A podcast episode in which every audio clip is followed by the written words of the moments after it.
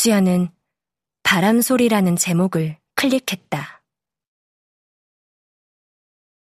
민재와 같이 있는 게 편하지 않다. 나는 민재를 똑바로 바라볼 수가 없다. 그날 그 과학실에서 느꼈던 발길질의 느낌이 내 몸에서 사라지지 않는다. 그 쓸쓸한 바람 소리가 내내 나를 따라다닌다. 이젠 같이 있을 때도 많지 않지만 어쩌다 그럴 때도 우리는 서로 딴 생각을 하면서 건성으로 말한다. 민재의 머릿속에 가득 차 있는 슬비를 나는 보지 않으려야 보지 않을 수가 없다. 민재는 지금껏 나와 같은 세상에 존재했지만 이제 그 애는 다른 세상으로 갔다. 슬비와 그 애만의 세상으로. 우리 세 사람에게는 다 바람이 불고 있다. 내게는 쓸쓸한 바람 소리가 들린다. 민재와 슬비에게는 부드럽고 열정적인 바람 소리가 들릴 것이다. 자신들 말고는 모든 것을 다 태워버리는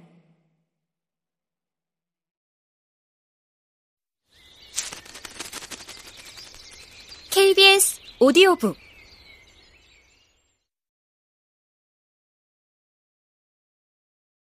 그때의 마음이 수연에게 되살아났다. 쓸쓸했다. 정말이지 그때는. 수연은 손을 뻗어 오디오를 켰다.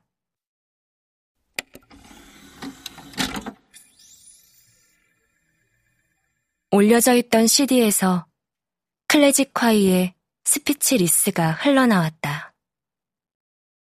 Your skin, your flesh, and I touch you with your dance memory.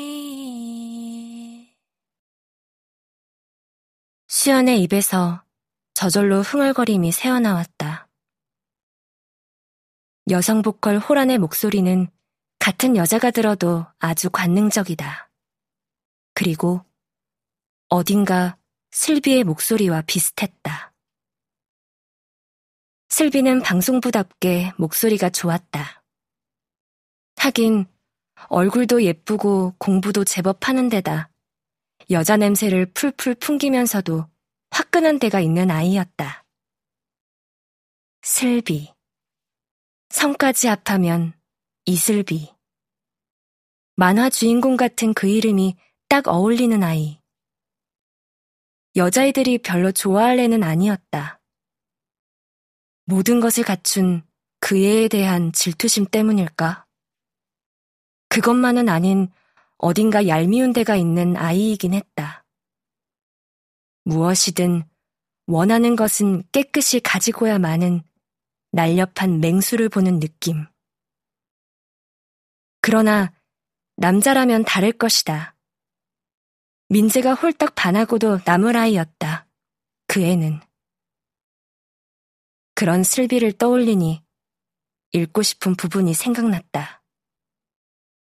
수연은 비밀 일기 목록 속에서 악몽의 점심시간을 찾았다. 상당히 긴 글이 딸려 있다.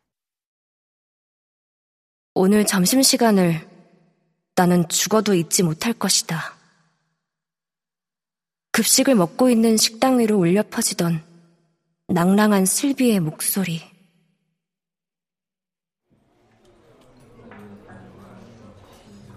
안녕하세요. 이슬비입니다.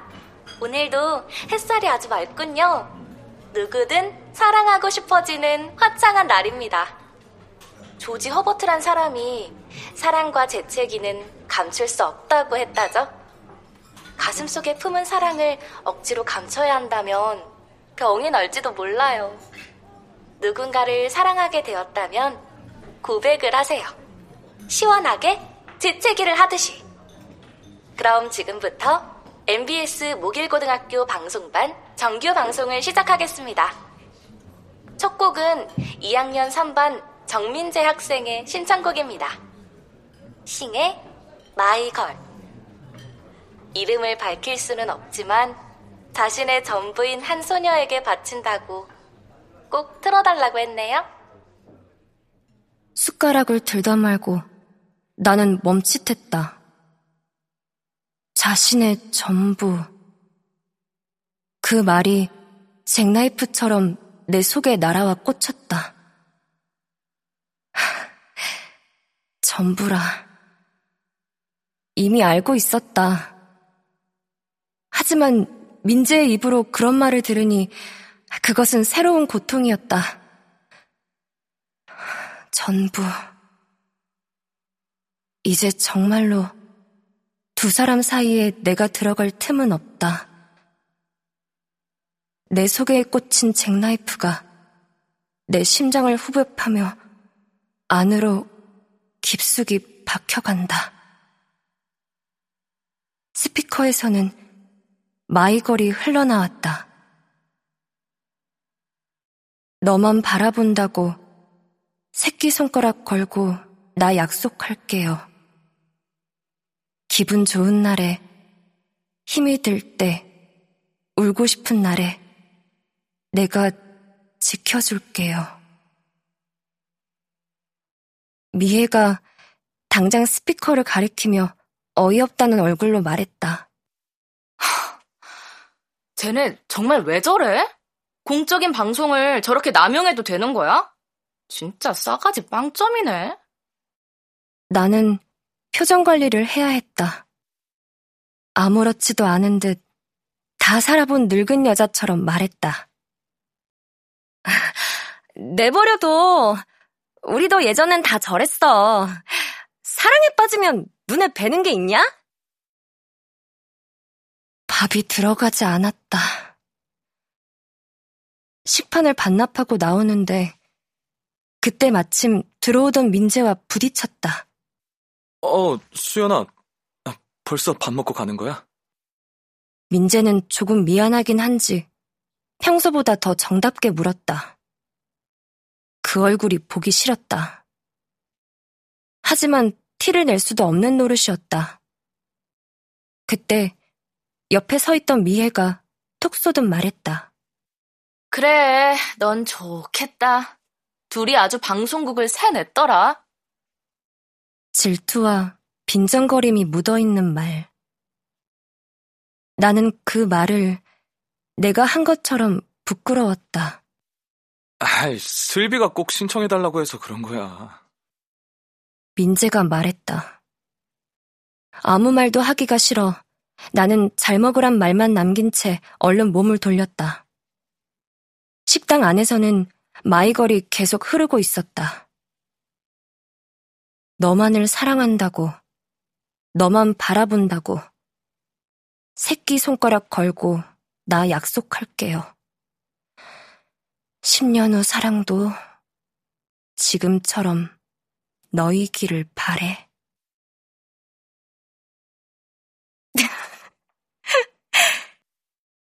이번에 수연은 글을 읽다 말고 웃음을 터뜨렸다. 뭐야.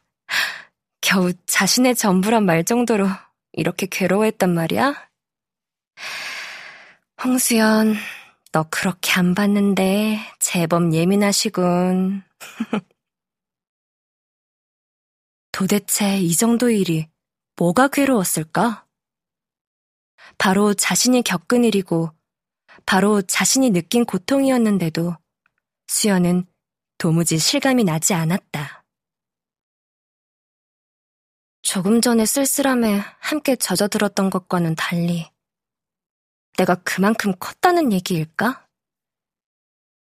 수연은 상실이란 제목을 또 클릭했다.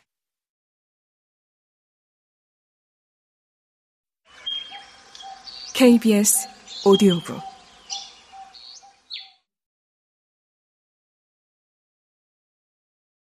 민재를 읽는다. 민재를 읽는다는 건 도대체 뭘까?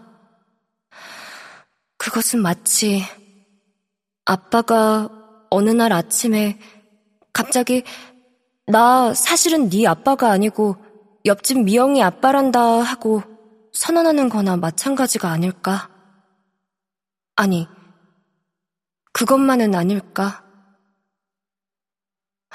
이 허전함은 세상에 나 혼자만 따돌려진 것 같은 이 외로움은 무엇일까? 어쩌면 난 내 자신도 모르게 민재를 남자로서도 좋아했던 걸까?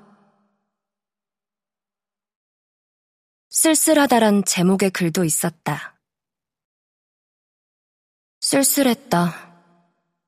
아무것도 손에 잡히지 않았다. 민지 없이 혼자 간 학원에서 선생님이 열광하고 있는 동안 민재와 슬비가 어디선가 다정하게 얘기를 나누는 모습만을 떠올렸다. 터덜터덜 집으로 돌아와서도 밥도 먹는 둥 마는 둥 하고는 방문을 걸어 잠그고 음악을 크게 틀었다. 누구한테 하소연할 곳도 없었다. 엄마에게도 말할 수 없었고 친구들에게도 말할 수 없었다. 나한테 가장 친한 친구는 바로 민재였다. 이럴 때 부끄러워하지 않고 모든 것을 털어놓을 수 있는 사람은 민재밖에 없었다. 그러나 그 민재가 이제 다른 아이의 애인, 아니, 애인만이 아닌 친구까지 되어버렸다. 침대에 엎드린 채 펑펑 울었다. 베개가 축축하게 젖었다. 그런데도 민재와 사귈 걸 그랬다는 후회는 들지 않는다. 민재에 대한 내 마음은 뭐라고 단정지어 말할 수가 없다. 우정과 애정이 다 섞여 있는 것인지도 모르지만 민재와 사랑을 속삭이고 입도 맞춘다고 상상하면 너무도 어색하고 웃기기만 하다. 그런데도 슬비와 입을 맞추던 장면은 내 가슴을 갈기갈기 찢어놓는다. 이건 도대체 어떻게 된 노릇일까? 내 마음인데도 도무지 알 수가 없다.